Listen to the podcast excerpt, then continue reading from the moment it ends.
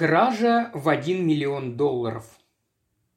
Бог ты мой, кражи облигаций в наше время стали прямо-таки стихийным бедствием, заявил я как-то утром, отложив в сторону утреннюю газету.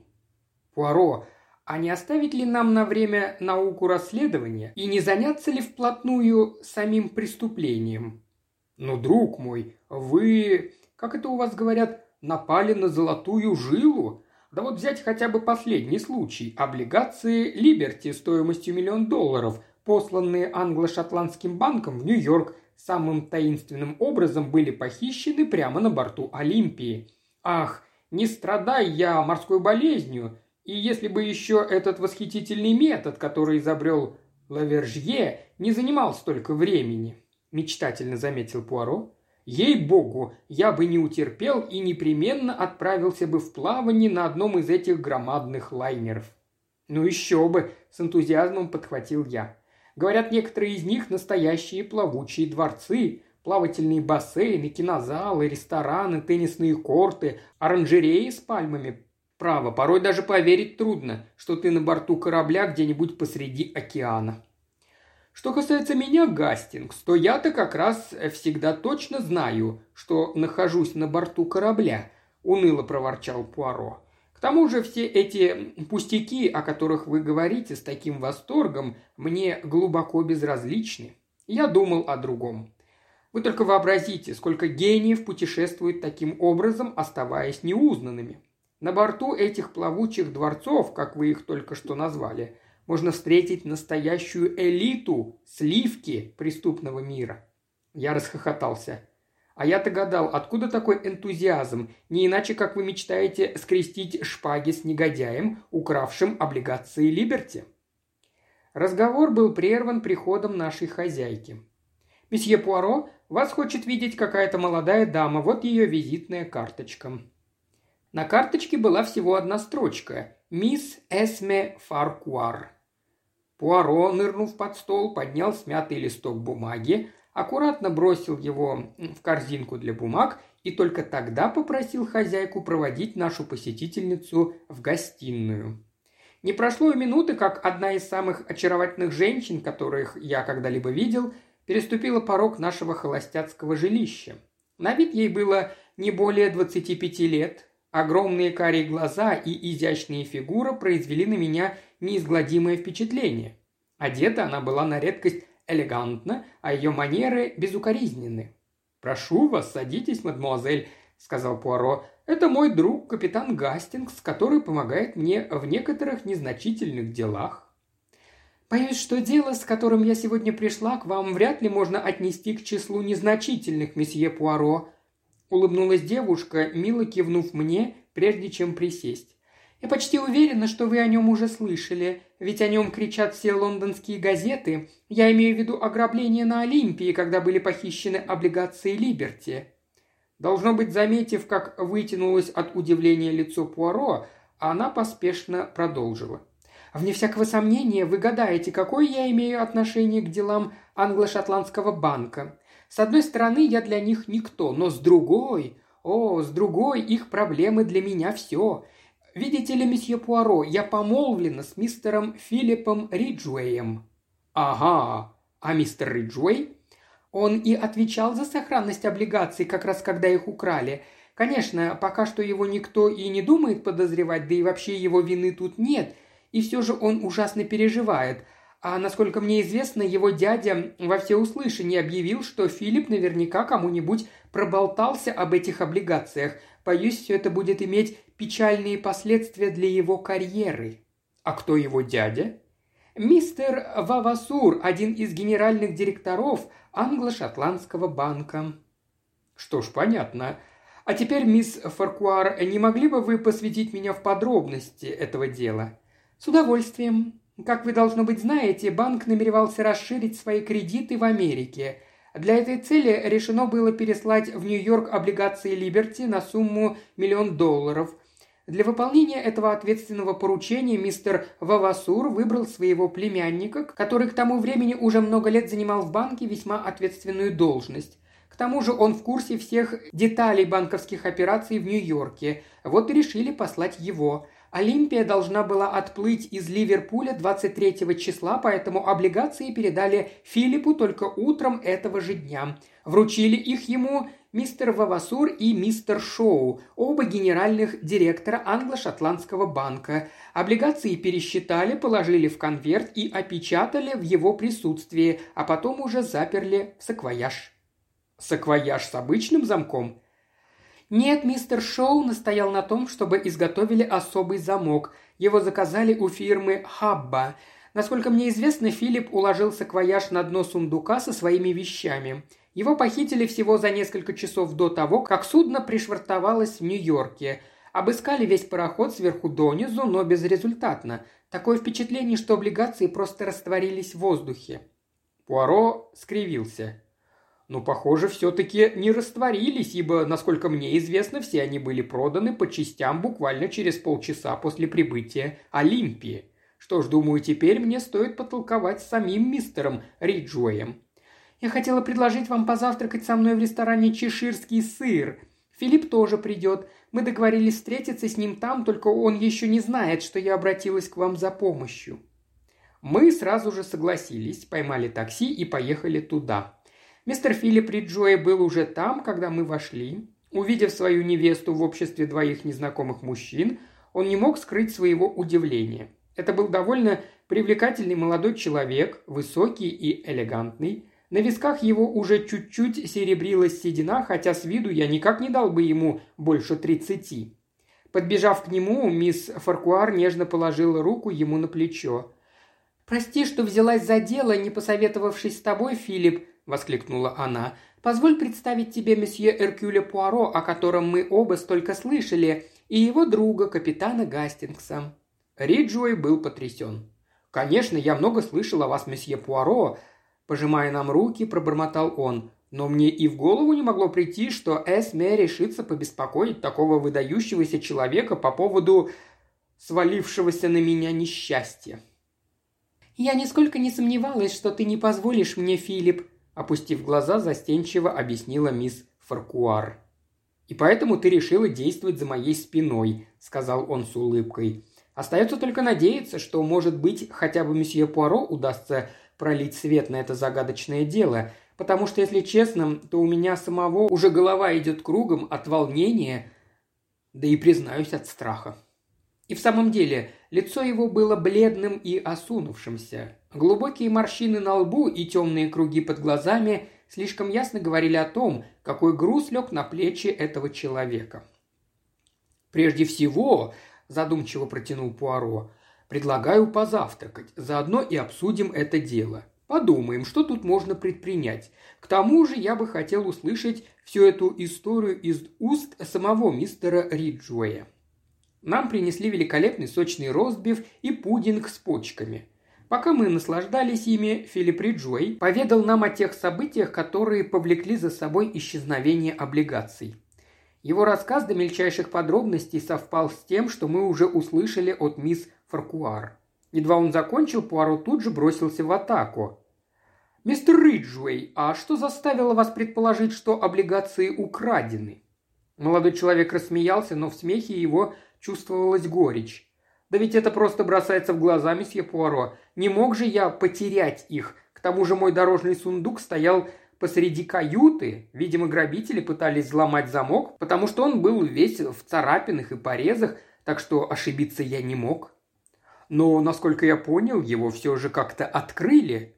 Видимо, так. Скорее всего, сначала просто пытались взломать, но не смогли, и, наконец, каким-то образом отперли его. «Забавно», – полголоса протянул Пуаро, и глаза его загорелись тем самым зеленым кошачьим огнем, который я слишком хорошо знал. «Очень забавно, друзья мои.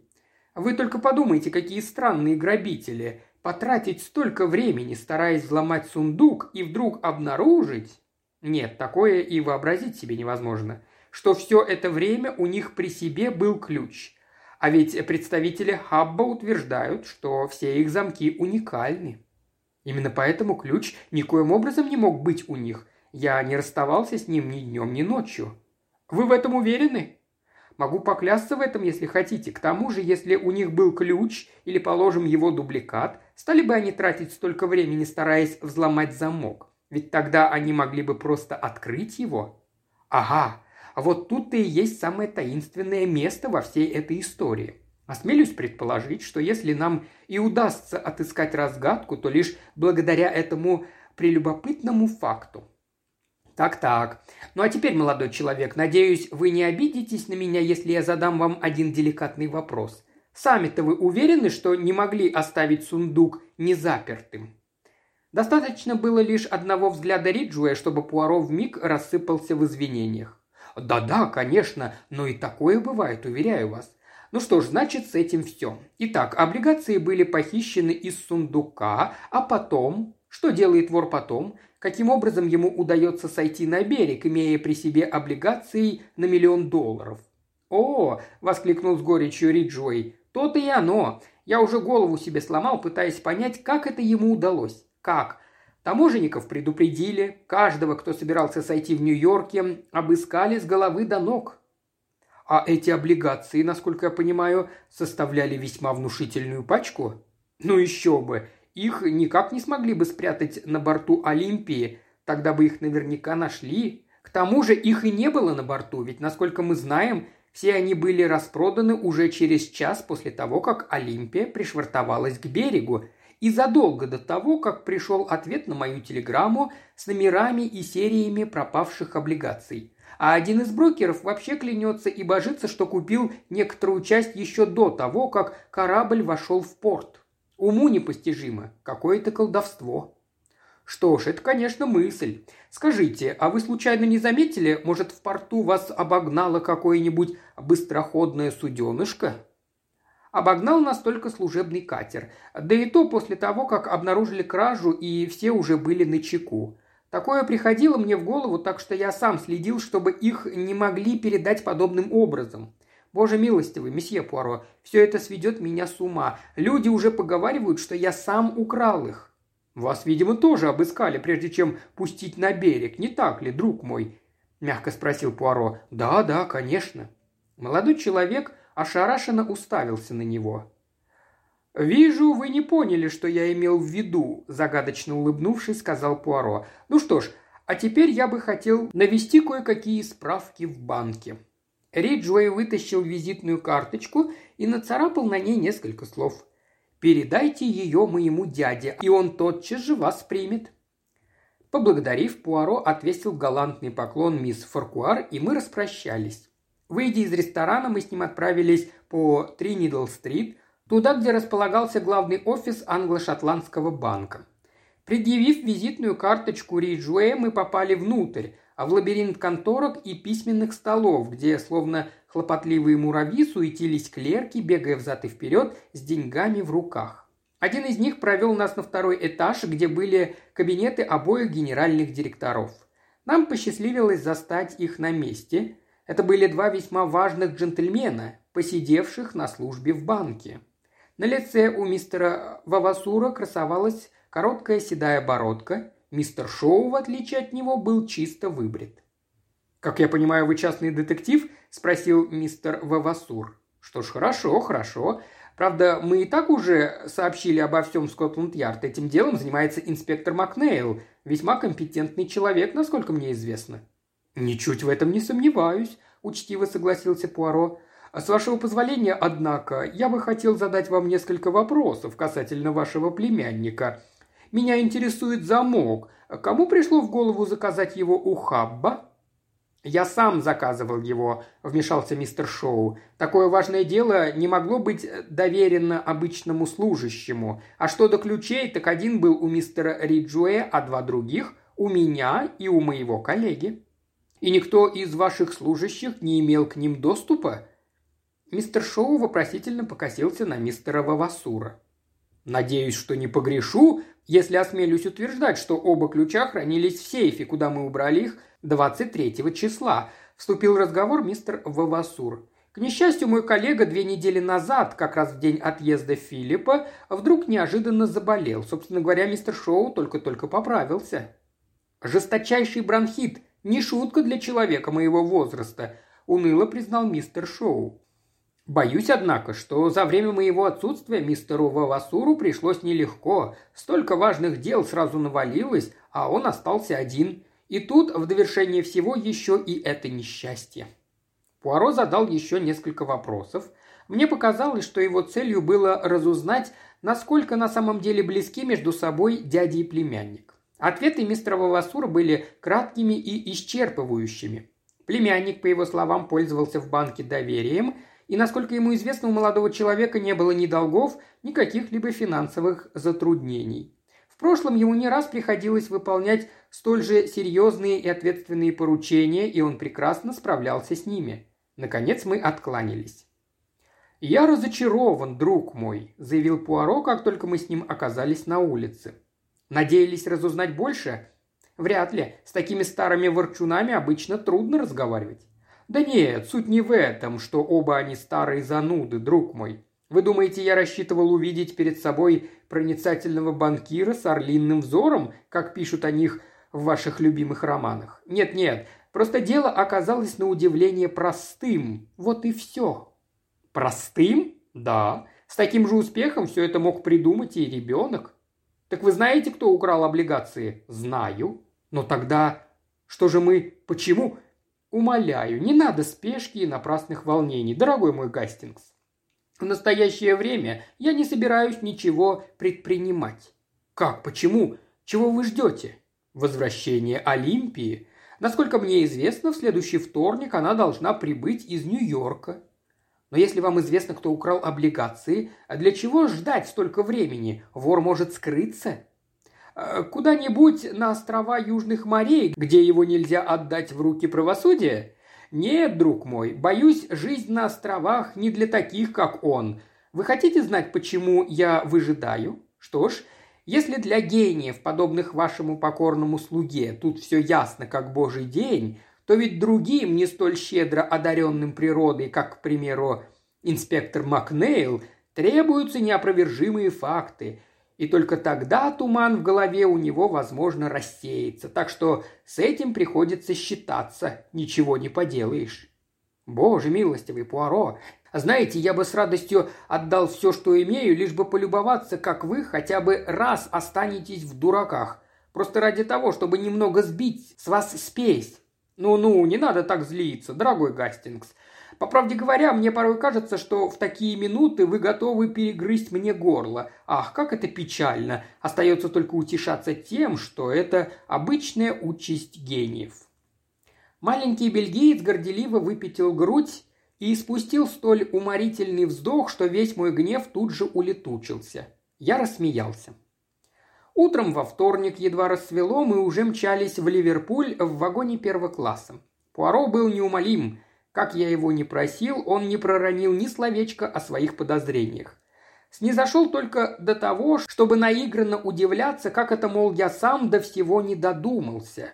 Я счел, что спорить с ним или унижаться ниже моего достоинства. Пришлось сделать равнодушное лицо, хотя на самом деле я просто разрывался от любопытства. Как только мы с ним оказались возле причала, у которого пришвартовался огромный трансатлантический лайнер – Пуаро переменился, как по мановению волшебной палочки. Напускное легкомыслие тут же слетело с него. Он напоминал собаку, взявшую след. Наши с ним действия заключались в том, чтобы мы расспросили всех четырех стюардов о приятеле Пуаро, который якобы отплыл на Олимпии 23 числа. Пожилой джентльмен в очках, полный инвалид, все плавание, скорее всего, пролежал в каюте. Описание это в точности подошло некоему мистеру Вентнору, занимавшему на пароходе каюту С-24, смежную с той, в которой плыл мистер Риджуэй. Я был страшно заинтригован, хотя мне было невдомек, каким образом Пуаро удалось узнать о существовании этого загадочного мистера Вентнера и о том, как он выглядит. «Скажите», — наконец не выдержал я, — «этот джентльмен, мистер Вентнер, наверное, первым сошел на берег, когда вы прибыли в Нью-Йорк». Стюарт огорченно покачал головой. «Нет, сэр, наоборот, он покинул корабль последним». Я пристыженно замолчал, краем глаза успев заметить насмешливую улыбку на лице Пуаро. Поблагодарив стюарда, он сунул ему в руку банкнот и мы отправились назад. «Все это очень хорошо», – продолжал горячиться я, «но его последние слова поставили крест на вашей драгоценной теории, так что можете улыбаться сколько вашей душе угодно». «Эх, Гастингс, Гастингс, старый друг, как всегда, не видите разгадки, даже когда она у вас под самым носом. Напротив, последний ответ стал, можно сказать, краеугольным камнем моей теории. Я в отчаянии всплеснул руками. Сдаюсь. Когда мы уже сидели в поезде, на всех парах, мчавшим нас в сторону Лондона, Пуаро вдруг принялся что-то торопливо писать, а потом, сложив листок, сунул его в конверт и тщательно заклеил. Это для милейшего инспектора Макнейла. По дороге мы занесем его в Скотланд-Ярд, а потом отправимся в ресторан «Рандеву». Я попросил мисс Фаркуар сделать нам честь и отобедать с нами. А как же Риджой? А что с ним такое? Насмешливый огонек зажегся в глазах Пуаро. Ну, если вы не думаете, тогда что ж. Бессвязная манера излагать свои мысли становится для вас просто-таки дурной привычкой, мой милый Гастингс. В отличие от вас, я всегда обо всем думаю. Если Риджуэй и в самом деле вор, похитивший облигации, что меня еще недавно ничуть бы не удивило, что ж, дело было бы впечатляющим, но не слишком сложным. Так, пустячок, если, конечно, подумать. Да, боюсь только, что мисс Фракуар вряд ли согласилась бы с вами. Возможно, вы и правы, друг мой, так что, как видите, все к лучшему. А теперь, Гастингс, давайте вспомним, как развивались события. По вашим глазам, друг мой, видно, что вы прям-таки сгораете от желания узнать, в чем тут дело. Итак, запертый саквояж с облигациями выкрадывают из запертого сундука, и он пропадает бесследно. По образному сравнению мисс Фаркуар тает в воздухе, как дым. Но поскольку современная наука не признает таких вещей, можем смело отбросить это предположение. Что же происходит на самом деле? Каждый, кто знал об облигациях, отлично понимал, что их просто невозможно пронести на берег. Да, и все же нам известно. Говорите за себя, Гастингс. Я исхожу из очевидного. Раз это было невозможно, значит, они попали на берег каким-то другим путем. Остаются два варианта. Либо их до времени припрятали на борту корабля, либо вышвырнули за борт. Привязав к нему что-то вроде поплавка, никакого поплавка не было. Я вытаращил на него глаза. Но, но если облигации выбросили за борт, как же их в то же самое время могли распродавать в Нью-Йорке? Всегда восхищался вашим непревзойденным умением мыслить логически, мой дорогой друг. Раз облигации распродали в Нью-Йорке, отсюда следует, что никто их за борт не бросал. Теперь вы видите, куда нас это привело?» «Туда же, откуда мы начали», – мрачно ответил я. «Друг мой, если сверток выбросили за борт, а облигации все-таки были пущены в продажу в Нью-Йорке, значит, в свертке ими и не пахло. Вообще кто-нибудь может подтвердить, что они на самом деле там были? Вспомните, друг мой, с той самой минуты, как мистер Риджуэй получил его в Лондоне, он ни разу не разворачивал этот самый сверток. Верно, но тогда... Пуаро нетерпеливо оборвал меня на полуслове. Позвольте я закончу. Насколько я могу судить, эти облигации в последний раз появлялись на глазах у людей 23 числа рано утром. Это было в офисе англо-шотландского банка. После этого их никто не видит а в следующий раз они появляются уже в Нью-Йорке через полчаса после прибытия Олимпии в порт. А если верить одному свидетелю, которого, к сожалению, никто не слушал, так вообще за полчаса до прибытия Олимпии. А что, если предположить, что облигаций вообще не было на корабле?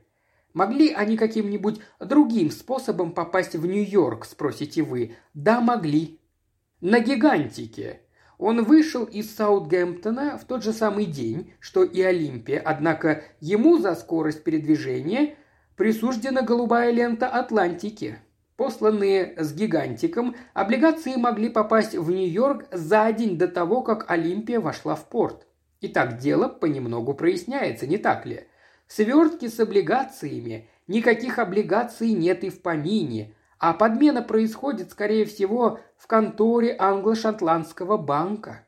Для всех троих присутствующих нет ничего проще заранее приготовить дубликат свертка, а потом незаметно подменить им настоящий. И вот, друг мой, похищенные облигации на всех парах плывут в Нью-Йорк, а при них наверняка письмо с инструкциями начать продавать их сразу же, как Олимпия войдет в порт. А тот, кто организовал все это, должен был обязательно находиться на борту Олимпии, чтобы инсценировать ограбление.